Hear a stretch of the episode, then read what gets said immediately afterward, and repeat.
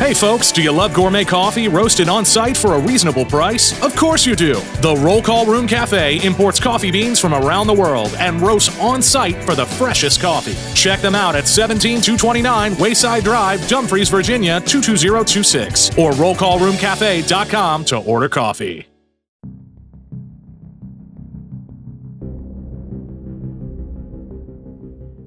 The issues discussed on the Roll Call Room podcast do not reflect the opinions of any specific agency. Any characters discussed on this show may be fictional for comedic value unless you're a shitbag Steve. This podcast is rated explicit and listener discretion is advised.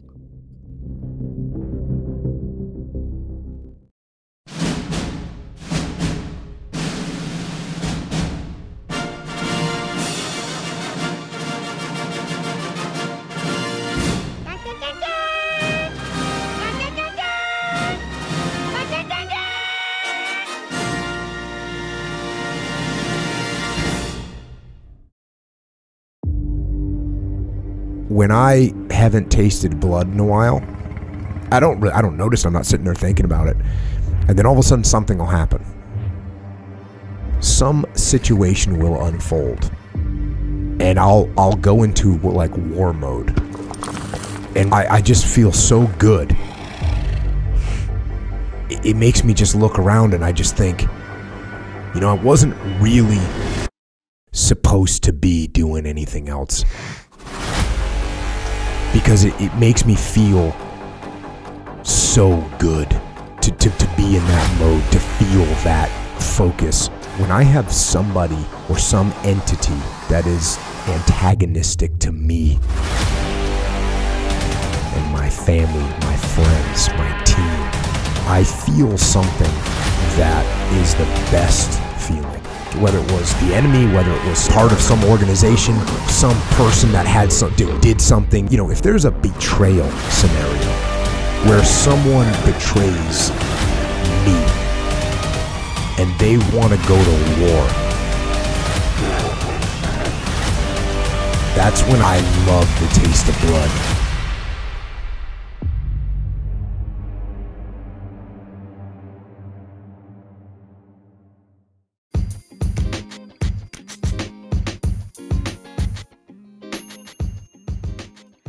And welcome to the Roll Call Room podcast that pissed off shitbag Steve Commanders and cost my daddy his job, and then pissed them off yet again with his number one book, Mental Health Barricade, on Amazon. And now, your host, my Uncle Mike, and best selling author, my daddy. Fuck you, Commanders. Up your ass.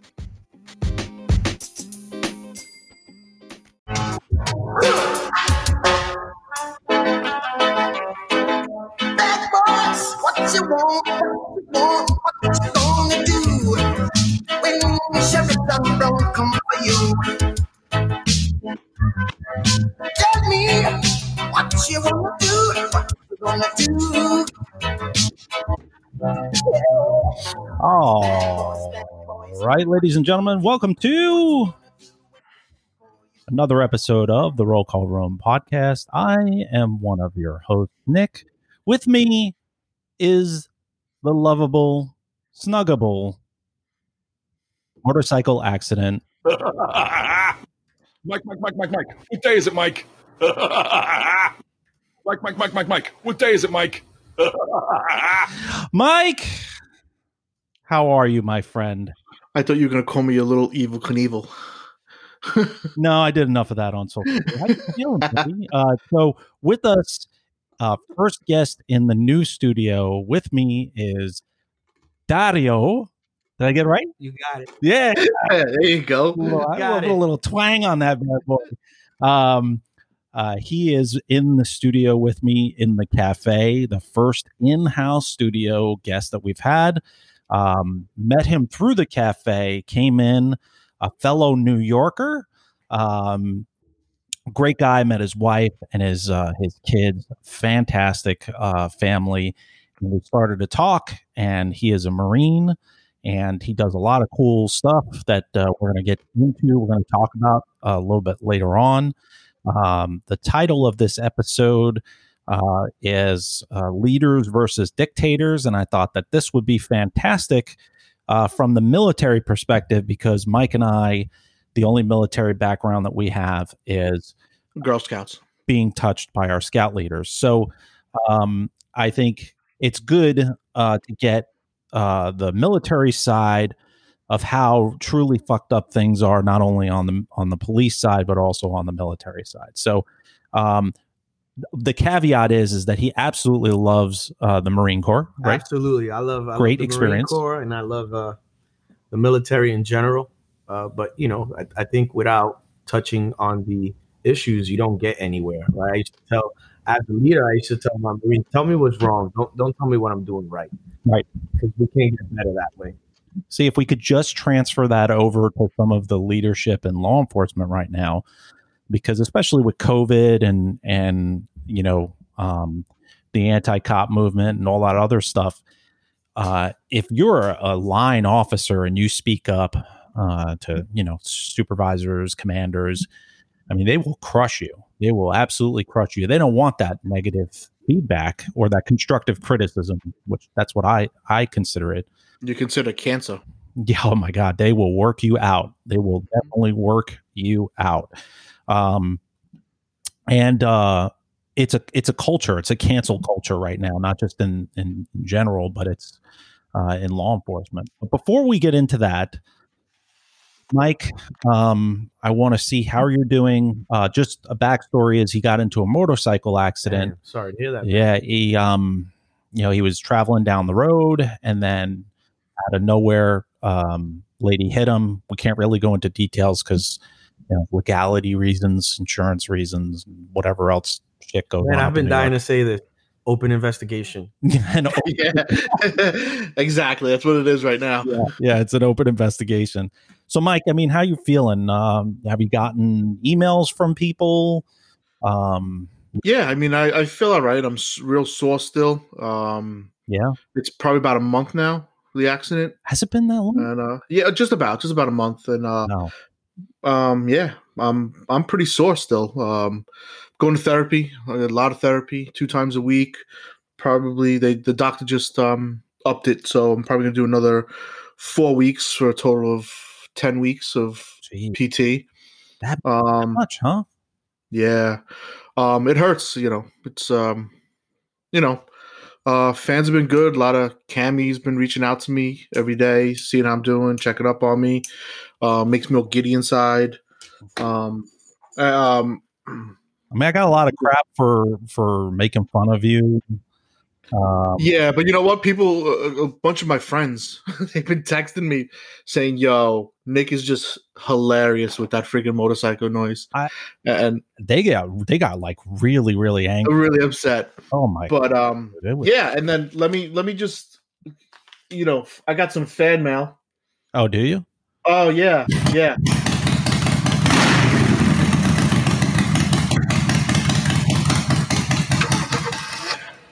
Oh, before my before my fan mail, got a quick- Darius, I got a crazy question. go ahead, brother. and, and I've always wondered this because I want to get a motorcycle one day. So you, you had an accident in your motorcycle. Was it still on when it went down? Yes, Oh, it didn't. It, the clutch didn't pop it off. no. Um, Damn, I actually, beautiful bike too. I, yeah. I. Um, so I got so I got hit. I got broadsided.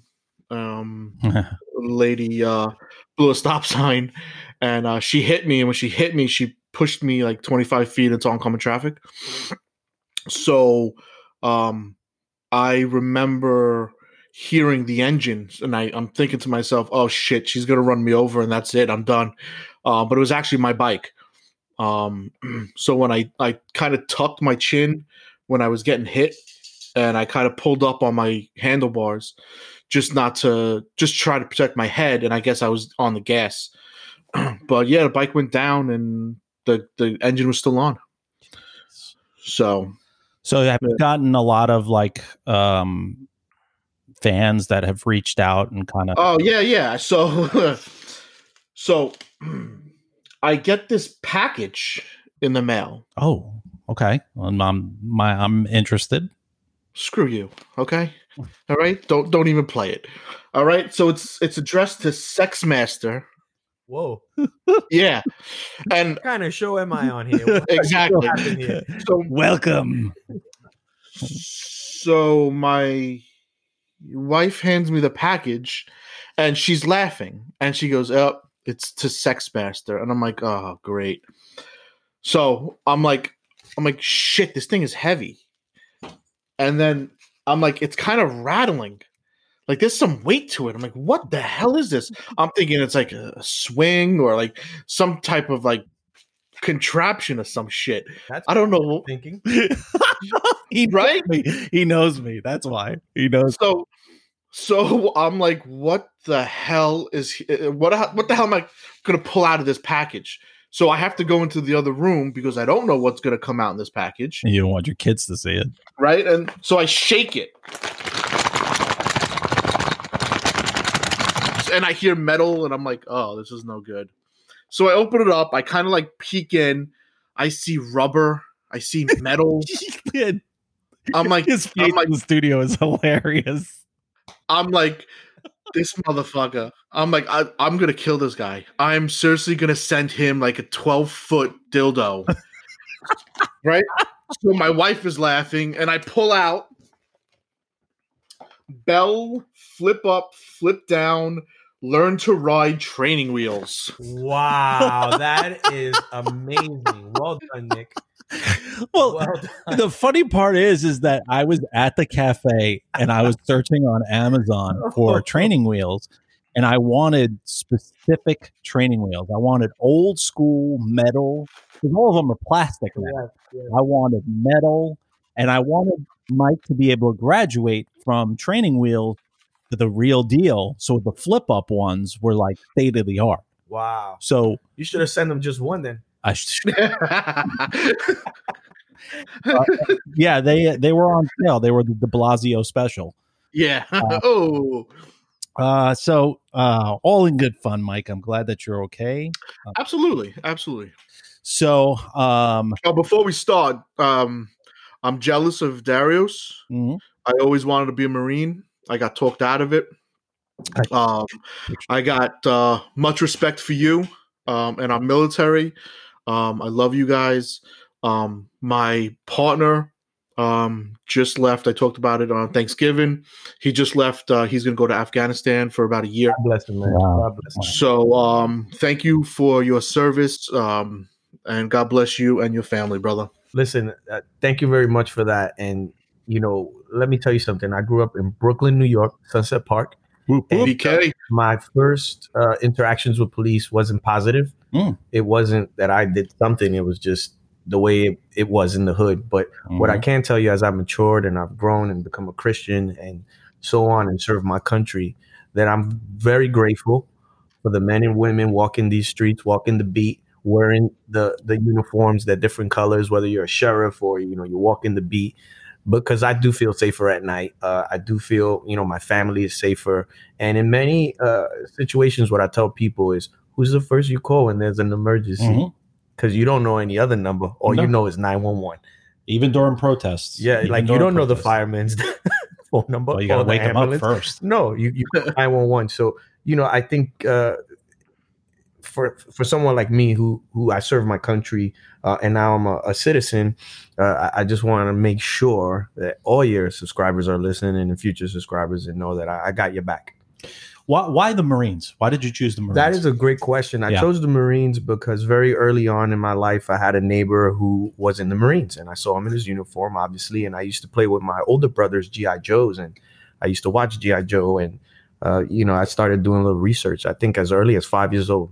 As early as five years old, I was Really? attracted to the military, and and, and I kind of saw the structure and the foundation, and I was like, look at this. These guys are like, you know, they're pretty bad. They're pretty pretty tough, and they're, and they're doing it for the right reasons. And so little by little, I, I, I, I said, you know what? I started going down the wrong avenues, started hanging out on the wrong streets, Mhm. in the Yep. wrong buildings. And one day I told myself, you know, I said, hey, either I go to the left or I go to the right. If I go to the right, it's going to be hard. It's going to be lonely. It's going to be uh, pretty tough, right? And and so I said, I have to go to something that's that's going to break me.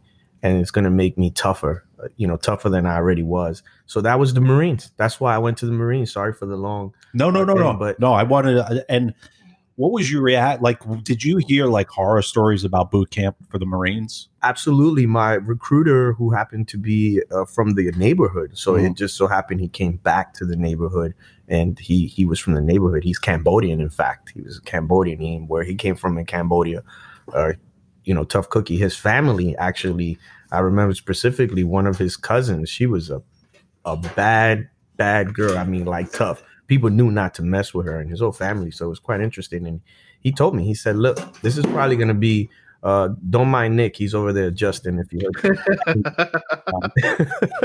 Yo, he fits right in, brother. He fits right in. he, he, he tells me he, he tells me look did, you sure you want to go to the marines and i looked at him i said yeah well, can i leave right now and uh, i was like i'm just joking but you know i'm, I'm ready to go um, and so you know we went through the process but he you know one thing there's a lot of horror stories about recruiters my recruiters were i, I guess because they knew you know i would punch them even if i get beat up i'm gonna throw a blow at that time you know i was like you look you win or lose you learn something right Yeah. Time i'm gonna dodge Was it tough? Was was boot camp tough?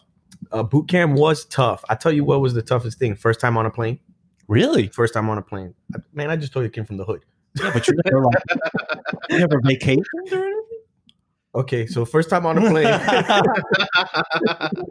first time on a plane. You know, uh, first time being away from uh, family and friends. Uh, very lonely. I felt very lonely, uh, physically, spiritually, and mentally. Uh, although you you meet these people, they're all brand new. and There's people screaming at you and shaving your head off and saying my smart God. smart things. And with my gestures coming from Brooklyn, I look at you if you look at me, and if you stare at me, I stare at you. Well, that was my first time that I felt a little bit of fear because this guy, I didn't get the drill instructors that were like my height or average height. I had the most abnormal drill instructors. I had one guy who's six seven, Oh my god. the other guy six four, and then the senior, who's who's who's obviously senior, right? Keyword senior. He's like five three what? And he was the loudest one. So I'm Uh, in there in yeah. complete shock. I got all these guys screaming, and I'm looking at the Chihuahua like, "Shut up!" Yeah. And the, I'm looking at these guys because I'm like, I I'm pretty positive you and I could go. You know, I played a lot of basketball in the streets and handball, and I ran from a lot of people. I don't want to say anybody in particular. Yeah, if you know yeah. what I mean. Some turnstiles. yes. So yes, it, it was it was a little scary. It was, it was definitely difficult. Like I said, mentally, you know, I had a lot of learning to do, and they keep you up purposely. So from that perspective, it is. You know, you, you get some guys that that they come out of boot camp last night and they'll tell you, "Oh, it was a breeze," and I'm like, "Yeah, you're still 25." Yeah, yeah, yeah, yeah. So when you, how long did you do with uh with the Marines? So I, I went in a couple times, right? So the first time I signed up, it was four years active Mm. duty and four years inactive. That's one contract. Jeez. So it's eight years. So I did my four years. I got out, and about a year and a half later, I got what's called presidentially recalled due to the fact that we were Operation Iraqi Freedom, Operation Oh, Enduring Freedom, and I was not my mother's uh, only son.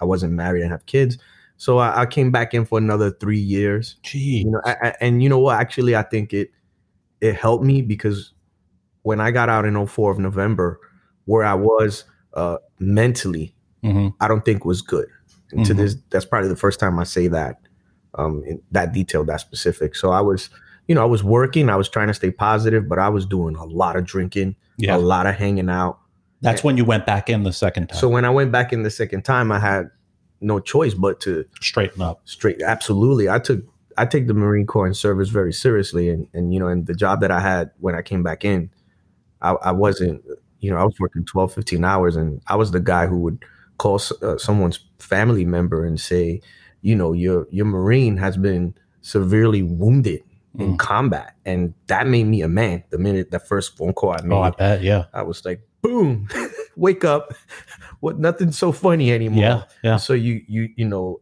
and and I would assume uh, for police officers is the same. You you your emotions get put to the back Oh, totally. because you got to do the Totally. job, and then what happens is people are saying a joke, and you're looking at them like, "Oh, I'm dying laughing." In reality, you're like, uh, I, I really am trying to laugh. you know? Yeah, I mean, I remember, I remember getting on, and my Mike can speak to this. He was, he was on a lot. He's on a lot longer than I was, but I remember, like you know, the academy kind of reminds me of boot camp. It kind of prepares you for the the core basics, the core basics. But when you get out there and you encounter your first dead per- person or your first homicide or your first severely injured person, it is nothing like the TV, the movies. It is nothing like that. And people don't understand that that's stuff that you have to suppress because you you won't get through an entire shift if you just dwell on it, especially Absolutely. seeing um, children deceased. That stuff, you know, it, it is not. You're not meant to see that stuff. You're not meant. You're not. It's it's not something that's normal. Um, and I think where our profession and I think the military is pretty similar is is that you know asking for help or or going up to somebody and Mm. saying, "Hey, I am not okay." That is Uh. a form of weakness. That is like, you know, Yes, it's it's the unwritten rule, yes, right? yes. It, it's the unwritten rule to not ask for help, A- right? Absolutely. And, and you know, you you touch on something so delicate. Mhm. There is a thin line between getting the professional help you need and thinking I'm going to lose my career. Yep. And in some cases, unfortunately, it's true. It's Uh, true. If you know, think about it. I have friends that are intelligence. Uh, not many friends that are snipers. I mean, no, few snipers, but I think one is my real friend because I, I served with him, Mhm. and, I, and and so I got to see what they did from a different perspective. But my point is, there are these different military occupation specialties, right? MOSs, and depending on which one you take is what you're going to see Mhm. and that's hard to then turn around and say well i'm in intelligence or i'm a military police officer and i have some trauma and they're like well let me get that weapon let me get that Yeah. badge and so you, you don't want that because Law enforcement is the same. it's like exactly. no wait a second you're taking away my livelihood this is what i know i get up and do this and i sleep on this and, And you're that's, telling and that's me the because first thing they go for. and and uh, this is a perfect segue. Um, I got an email on Monday, uh, so last week, a week from today. Uh, I got an email from this gentleman. I'm going to keep uh, his name and his location. Obviously, we we totally don't say. understand Uh, so uh, the guy's name is Martin, and uh, I'm going to read you the email. Uh, I feel like I've been stalking you guys. I've been listening to your podcast for a while, over a week now, and I can't uh, can't get enough of it. I wanted to take a few minutes to pass along a heartfelt thank you for what you guys are doing with the podcast. I have been a cop in Seattle for 21 years and have uh, been in forensics for the last 15 years. Over that time, I've seen things that the average person never sees. And in all honesty, I really don't think that hu- the human mind is built to see den and abused babies, kids, adults, etc. For years, I've had the fortune to be able to deal with the death and dis- and the destruction of the job. Over the past two decades, I have put the things I have seen into a lockbox, thrown the key away, and placed the lockbox in a far uh, in the far reaches of my mind. However, the other day I was called to work, called into work to work a homicide.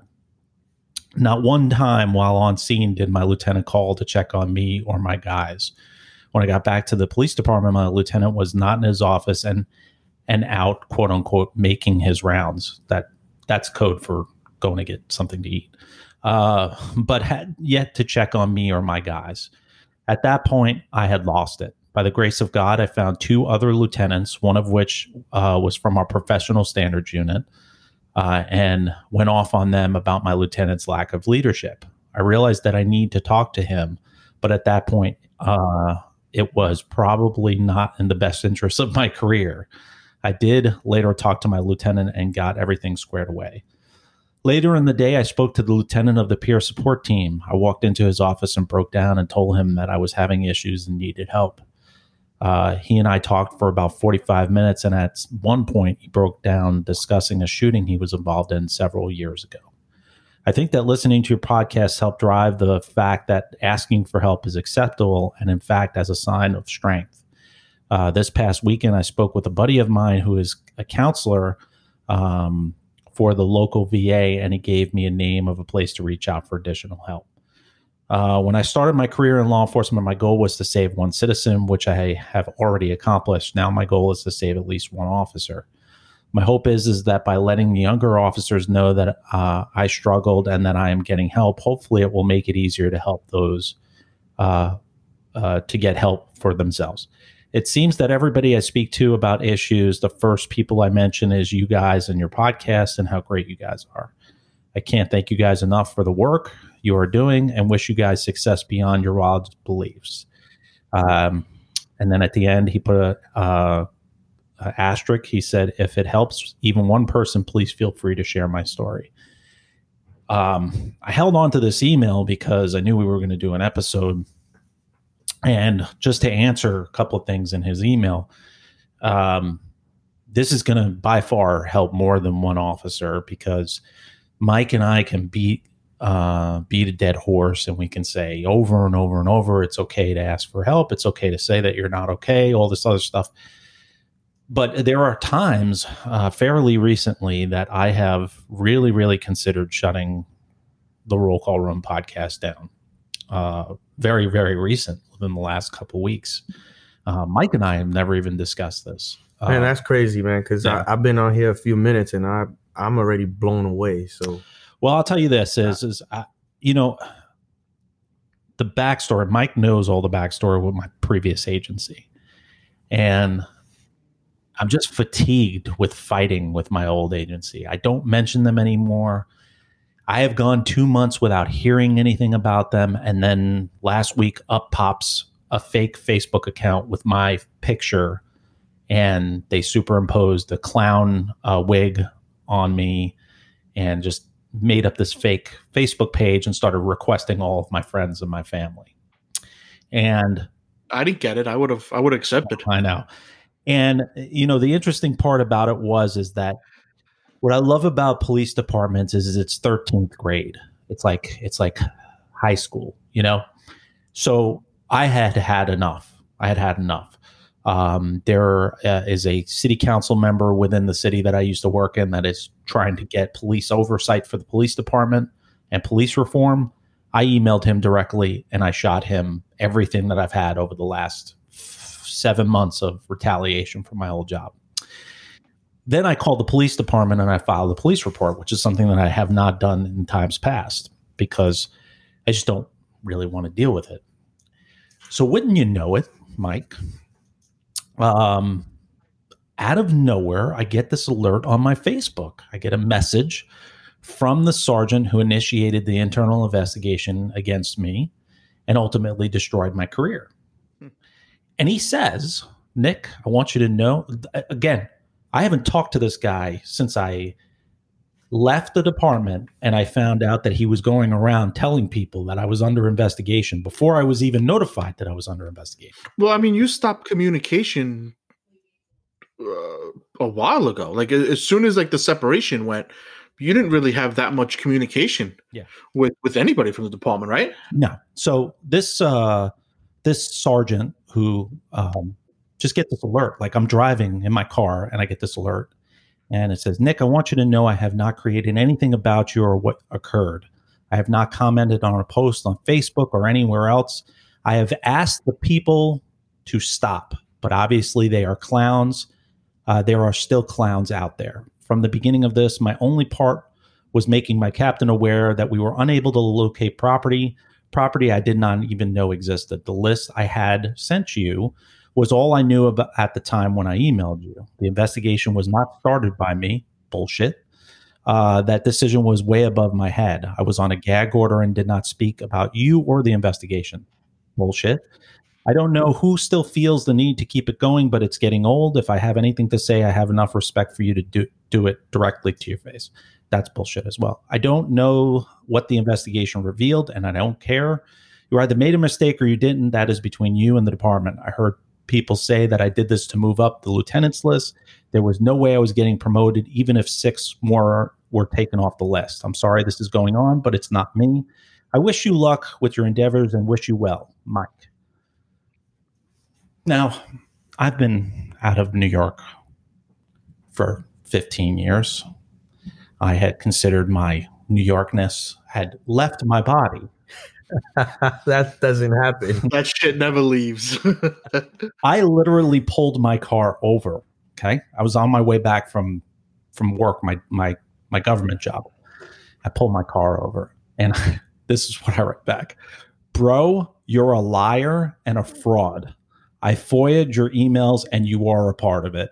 I was there when you had your mental breakdown and never used it against you. That is over. The more your buddies keep pushing, the worse it's going to get. I remained silent for months, and now it's over. And what I refer to that is, is this sergeant had a mental breakdown at work. And I got a phone call from a captain. Captain says, "Hey, report to the department's doctor." I don't know what the I don't know what's going on.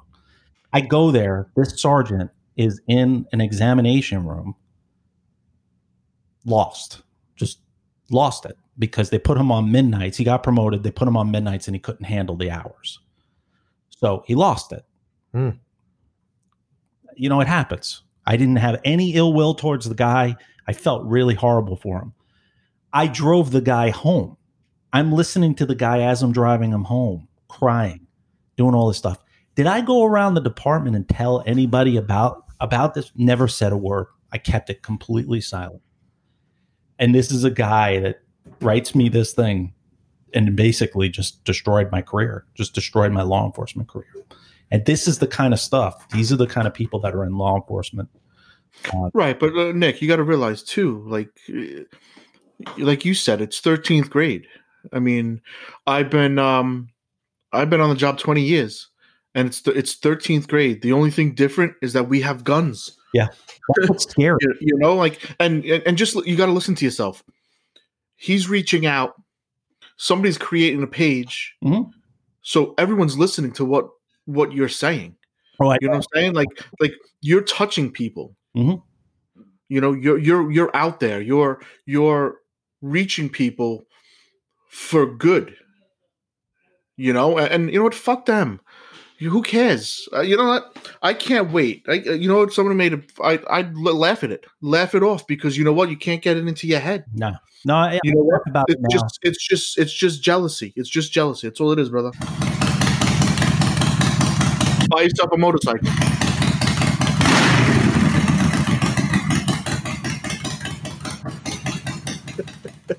So so I got Nick telling this in-depth story about You know what? Uh, we're going to take a quick break. We're running on uh, on fumes. All right, we'll be uh, right back. Do you want to help the Roll Call Room podcast keep going? Of course you do. Join Patreon and pledge to the show each month. Tiers start at $5 and you could get some pretty cool shit with it, including swag and access to listen to episode clips early. So put that Starbucks coffee down and help my dad keep the show going. Don't be a fucking Steve. Go to rollcallroom.com to pledge today.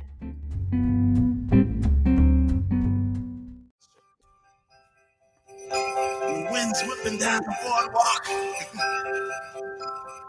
hey, man!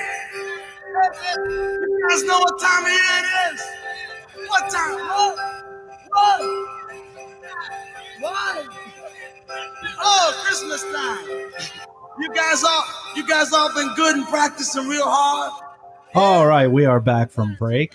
Um, yeah. Uh, so, uh, Mike, how are you? How did you feel? You pulled me back a little bit. We had to go on break. just making sure you're okay, pal. I'm sorry. I'm sorry about that. I don't. I don't need our new guest storming out. Like, what the fuck did he get himself into? Yeah, yeah. He uh, that did cross my mind to an extent, but then again, I'm an innocent bystander. I, is your is your wife going to listen to this episode? Uh, What all my that? friends, all my friends are gonna. That's my dog. I'm I'm sending it everywhere. Oh my god! Listen, this is your business. Oh my! Yes, kid. you are. I'm you here to correlate leadership. And what was the other one? Uh, there you go. You know what I'm here for. you know what's funny is I had a fan come to the cafe and be like, "Do you guys purposely not talk about title of the episode is?" And I go, "No, but it always happens. We always title an episode and we never talk about that topic. It's just it's weird. Like we get in and we just start talking Wow. about regular shit. You know what it is? It's like but I think it, it, it this all has to do with leadership because I Oh, could totally. take everything that you you know you obviously you're not emphasizing and taking points out of the- the story, but you know the the email you just read, he's asking for leadership. He's asking for his leader to be there for him and lead him through a tough time. But I'm glad that I'm glad that he actually eventually went to his actual lieutenant that didn't check on him because commanders need to be um, trained. They need to be trained, even if they've been a lieutenant for 15 years. Um, they have to be told, or you have to be receptive to be told what you're not doing right. I, I would tend to think that if if my people went on a horrific scene, one of the first things you need to do is check and make sure everybody's okay. The fact that the lieutenant the lieutenant didn't lieutenant didn't do that, that's concerning. Um, especially now. Now these these days, that should be the first thing that's on your mind. Um, but I'm glad that he actually did go talk to um, his lieutenant, and I'm I'm glad that he's turning it into a positive by like talking to younger officers because the big problem is is a lot of these new younger officers don't have good role models. These crusty 20 year old knuckle draggers like Mike, you know, they, they don't open up and then they don't turn around and go, yeah, you know, I had a scene like that and, you know, I couldn't sleep for two days or, you know, they don't talk Do you, about it. and do you know the biggest reason why? Yeah. Same thing happens in the military where you, you Mike, you shut get up. The, the older guys that don't. It, it, it's cle- it, it- It's not a positive thing to say, man. I just I just did a 36 hour shift on the road here, Mm-hmm. and I, I saw some stuff and did some stuff, and you know that kid or that lady or or that guy reminded me of my brother, and now he's dead. Was that me? And you know they, they go back and you just keep your mouth shut. You don't you don't talk about Yeah. it. And and you're right. It, it happens. It happens uh, in the military as well. And then the young bucks they they're lost. Yeah. And then what happens is those older guys get out, so that young buck comes in and he's all over the place. And now you got kids leading kids. Yeah, and and a- a lot of a lot of times too, like these leaders, they they don't know. They they they haven't been to that scene. They haven't. They haven't. Go ahead, keep going. The motorcycles. They haven't been to that scene. They haven't been to that homicide. They haven't had to pull the trigger. Yeah. So they don't know. So they they pretend, uh, uh, or they just don't say anything. You know, Mm. this whole epidemic and, and everything um you know like the police department the police department all around the world or all around the country they're losing veteran cops that have time on the street that know how to handle a job and they're losing them they're retiring they're just and, and that's going to wind up hurting the department all the departments you know and, and like the military you know, like you got guys who've who've been in combat and guys who wish they want were in combat that say they are in combat, but they don't know shit. You Mhm. got it. Yep. You know, so they're they're telling they're telling the recruits or or um uh, what do you call them? Military rookies, um, So they're recruits. Yeah. the well, recruits. yeah. eh, The whole military, they're all recruits Yeah. when they're So boot camp.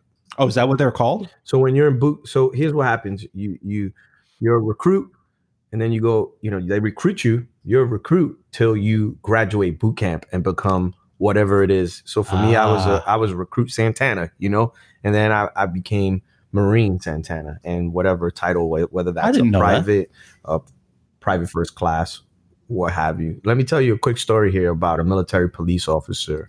I don't want to say his name, but he was one of my Marines, and he, um, Just call him Steve.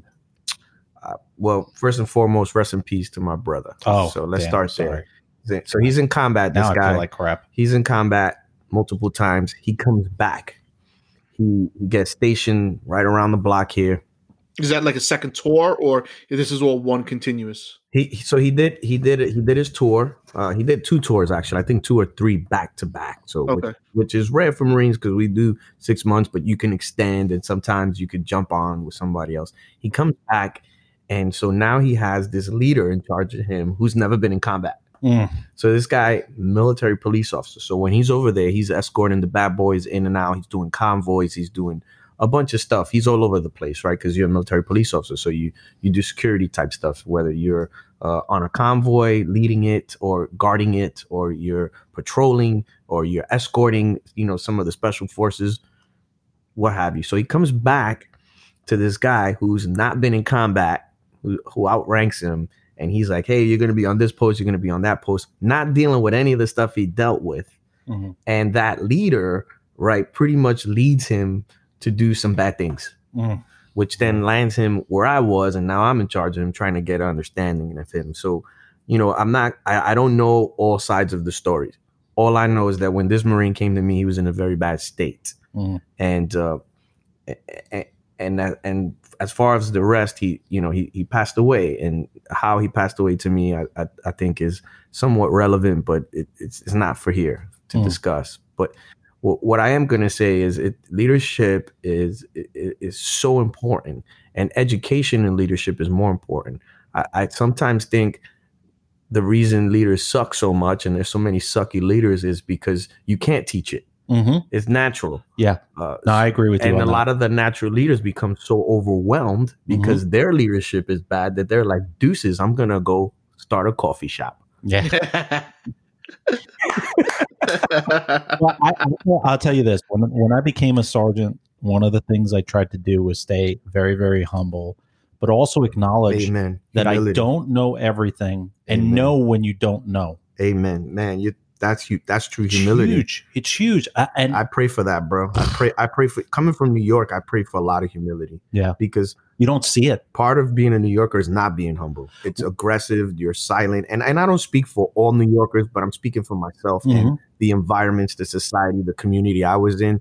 I, it was. It's rare to see Very rare. uh, humility. So uh, again, I don't speak for everyone in, in New York, but but as for me, praying for humility has helped me so much to grow to the Mhm. point where I even now know when to keep my mouth shut.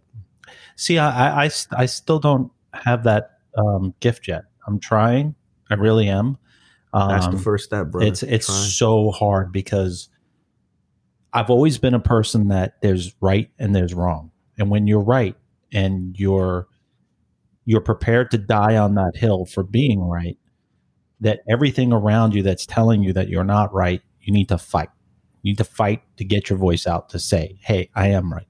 And I have been fighting for seven or eight months with this agency or people in the agency. It's not the whole agency because there's really good people in the agency.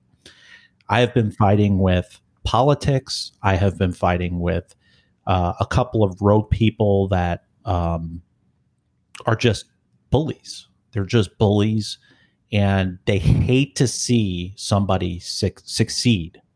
Like in my former agency, you're supposed to leave there and then crumble. You're not you're not allowed to succeed. Like when you leave the agency, they want you to be in shambles. They don't want you to be successful. And that's usually what winds up happening. People that get fired from my old agency or get forced out, they have a very very tough life afterwards because they have the agency has a history of destroying your your your future. Like it has a way of like That's crazy. You know why is. that's crazy? Let me tell you why that's crazy. Because you represent them. Mhm. And so in the military, we have a different mindset. Whether you stay in or you get out, we want you to succeed. You would think We you, want you to succeed and we want to give you the tools and we want to give you the support Mhm. so that you can succeed. Obviously, um, you know, it doesn't work out like that for everyone, Yeah. unfortunately. Yeah. But but we do. Uh, and when I say we do, I'm I, my current government job, which I don't really want to get too much into that because yeah, it's top secret separate, shit. but that's that's part of what we do Yeah. make sure that you have the tools and you use them. Uh, so that is so Well- contradictory. well, you know, the I, I don't pro- need, like it's like an oxymoron. Uh, Almost. you know the thing is is you gotta you gotta know the agency which is the large majority of the officers in that agency cannot get hired anywhere else because they're a disaster and because of that they're bullies the reason why they can't get hired at other agencies is because they can't pass backgrounds at bigger agencies because their past uh, Mhm. their past aggressions uh, their past indiscretions other things would bar them from get hi- getting hired but Alexandria is such a small department that they'll give you a second chance. They'll they'll allow you to get hired.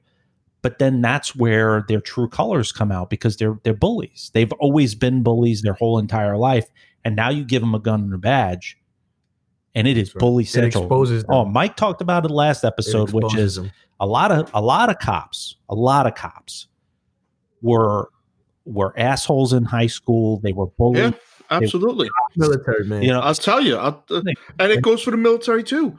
Yo, like this, I know this motherfucker. You know, he was a douchebag, a absolute douchebag. I'm, I'm right here. I'm sorry, and he just and you're a training wheel. yeah, he he would just you know get bullied. You know, he was always with mommy, mommy and grandma, and and you know coddled his whole life. You know, couldn't get a girlfriend. Um, got on the job, and now he had this entitlement, and he still has this entitlement to today. Has this entitlement that I'm the shit. Um, you you're everyone else is below me. If you don't, if you're not up to my standards, you're below me. Doesn't matter who you are. That's the majority of of law enforcement. Yeah, and it's absolutely sickening. Oh, It's sickening because you know what? I I never forgot where I came from. So I'm on the job 20 years. Um, my first interaction with with negativity just got out of the academy. Um, I was doing an accident report, and I turned to the senior cop in the car, and I said, "Hey, is this you know is this right? Because I know things are done differently than we're taught." He goes, "Didn't you just get out of the academy, rookie?" I go, "Yeah." He goes, "Then fucking figure it out yourself." Yeah. So I was like, "Wow." Yeah. and and since that day i always vowed to myself i'm never gonna be That's salty. that salty That's not even salty, man. That's that's That's whole wrong. level. yeah Yeah, that's Yeah. not insulting you. I and, can- and and and to this day listen i don't care i went into the cells i locked up somebody i went into the cells You? yeah i went in the cells to listen i treat my my perps good if they're good to me i'm good to them so i gave him some food so one of the one of the new jacks one of the rookies just came out of the academy and he's like oh detective can you uh can you look at this for me and then one of the other cops was like are you kidding me why the fuck are you asking him you leave him alone he's got this amount of time on and i'm like whoa whoa my man slow your roll See, that's I not. pulled I pulled him outside. I'm like, yo, don't do that. This kid doesn't know. I Yep. said, so why are you gonna why are you Break gonna hit him with negativity? I don't care. He's like, you don't have time for that. I go, bro, you forgot where you came from. Mhm, I was a rookie too. And mhm. I, I don't consider myself a leader. I don't consider myself a senior guy or I don't nothing. I'm just a glorified cop. That's all I am. Sounds like what you guys need. All right, Mike. All right, get it over with, Mike. Sounds like what you guys need is a motorcycle sound of Mike's motorcycle crashing. oh, he's he's got Oh, that. I He's got actually, that, I wanted, I wanted to play this for you. A fan, I don't know how they got a hold of this audio from. It was a family dinner that Mike had when he was younger. Okay, Uh oh. Mike has no idea that I got a hold of this. Wow. You ready? Let's go. you about something real quick. I wanted to take this time to say that we're going to be under a lot of media scrutiny. So if there's anything that you want to talk about, any kind of secrets or stories or fibs, secrets, now's the time to put it on the table, okay? Okay. And if you tell me, if you tell me and your mom, we're not going to be mad. Your dad had a strong accent, Mike. I said the Lord's name in vain at school. That was your brother. Wow. You see the shit he puts me through? Wow. Hold on. Just getting started. I said I wasn't going to get angry, and I'm not angry. Your dad's very forgiving. I went to the petting zoo and I I let the goat lick my penis. Wow, Mike. Wow. I um I don't even know I don't even know what to say. Uh, but I will say, Speechless. Ladies and gentlemen, Uh, it is Mike's favorite time.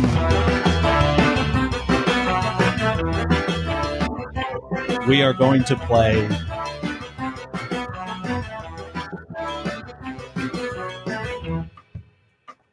Law Enforcement Family Feud.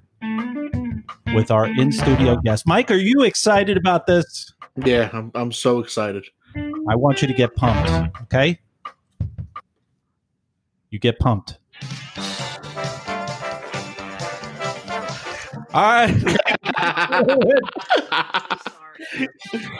it is time for your favorite game, Law Enforcement Family Feud. We're going to ask each contestant a question. We polled. We polled a hundred people, and we asked them this question. We're going to let you go first, okay? All right. Top five answers. Top five answers. Okay. Your sergeant tells you that you must go and break up Thanksgiving dinner because of COVID at each house that has over 15 people. We polled 100 people. What would be your response to the sergeant?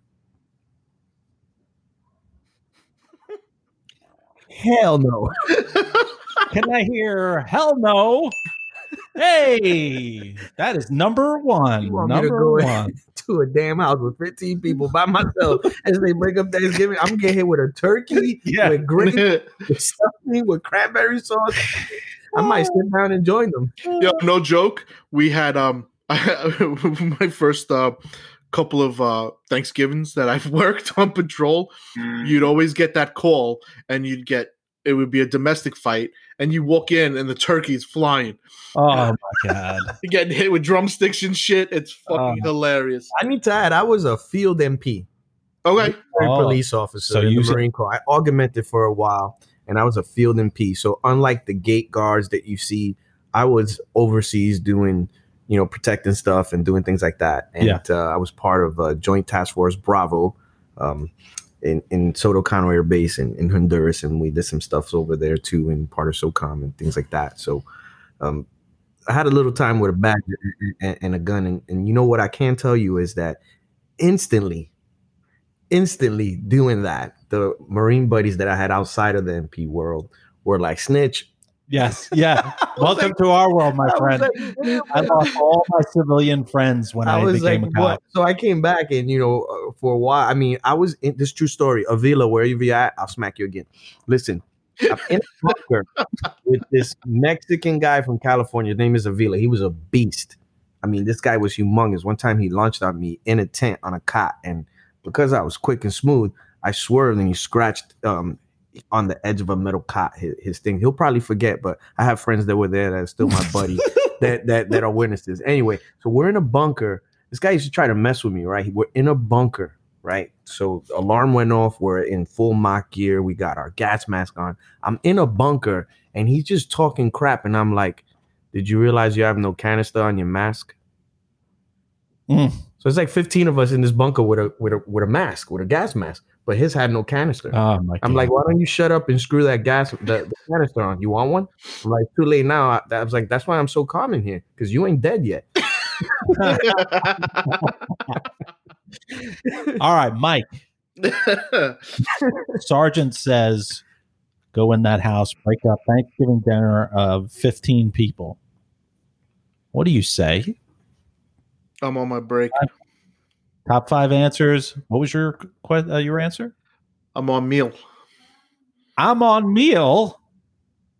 Uh, No, Mike. Nope. I'm sorry. Unfortunately, that is a wrong answer. Of course. All right. So back to uh back to you. Top five answers. What would a sergeant well, a sergeant says to you, go into that house and break up Thanksgiving dinner of 15 people inside. What would you say? I'm on meal. I'm on meal. Yes. Oh, number two answer. Absolutely amazing. I see this is how this game is going. Mike, three questions, uh, three answers on the board. Three questions, Mike. Three answers, I mean. What would you say if the sergeant told you to go into a house to break up Thanksgiving dinner? Talk to my delegate. Talk to my delegate. I'm sorry, Mike. Not everybody has a union. All right. Oh, that's right. Down south, yeah, no union. FOP, right? Uh, or something else. Two fingers and jelly. Oh, All right. Uh, we're going to go break up a Thanksgiving dinner. And you say, My squad car broke. My squad car broke. Number three. This is amazing. He's doing fantastic.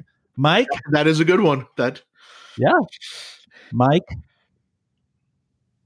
One more answer on the board. I'm going line of duty.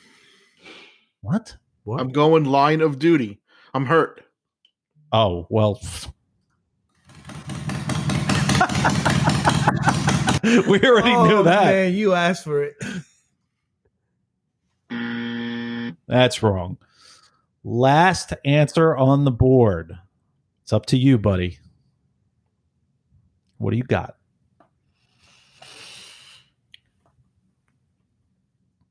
I left my gun at the at the desk. People don't even realize that does happen. I know. And it is the right answer. Fantastic. All right. We're going to do a quick speed round. Mike, we're not expecting very much from you. No. Um, we asked, we polled 100 people and we asked them Would you rather be a commander who is not qualified for their job or a clown in a dunk tank? A commander not qualified for my job.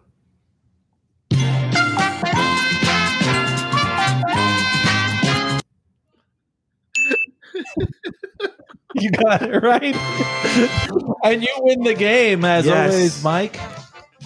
You are a loser. You're taking home today is absolutely nothing. We have no prizes. Oh wait, no, that's wrong. You get an autograph poster of Mike and I and some roll call room swag courtesy of Patreon and Midnight Platoon. Ladies and gentlemen, if you have not checked out midnightplatoon.com, I am actually wearing one of it. Mike, did you notice I'm wearing one of uh I did. I did.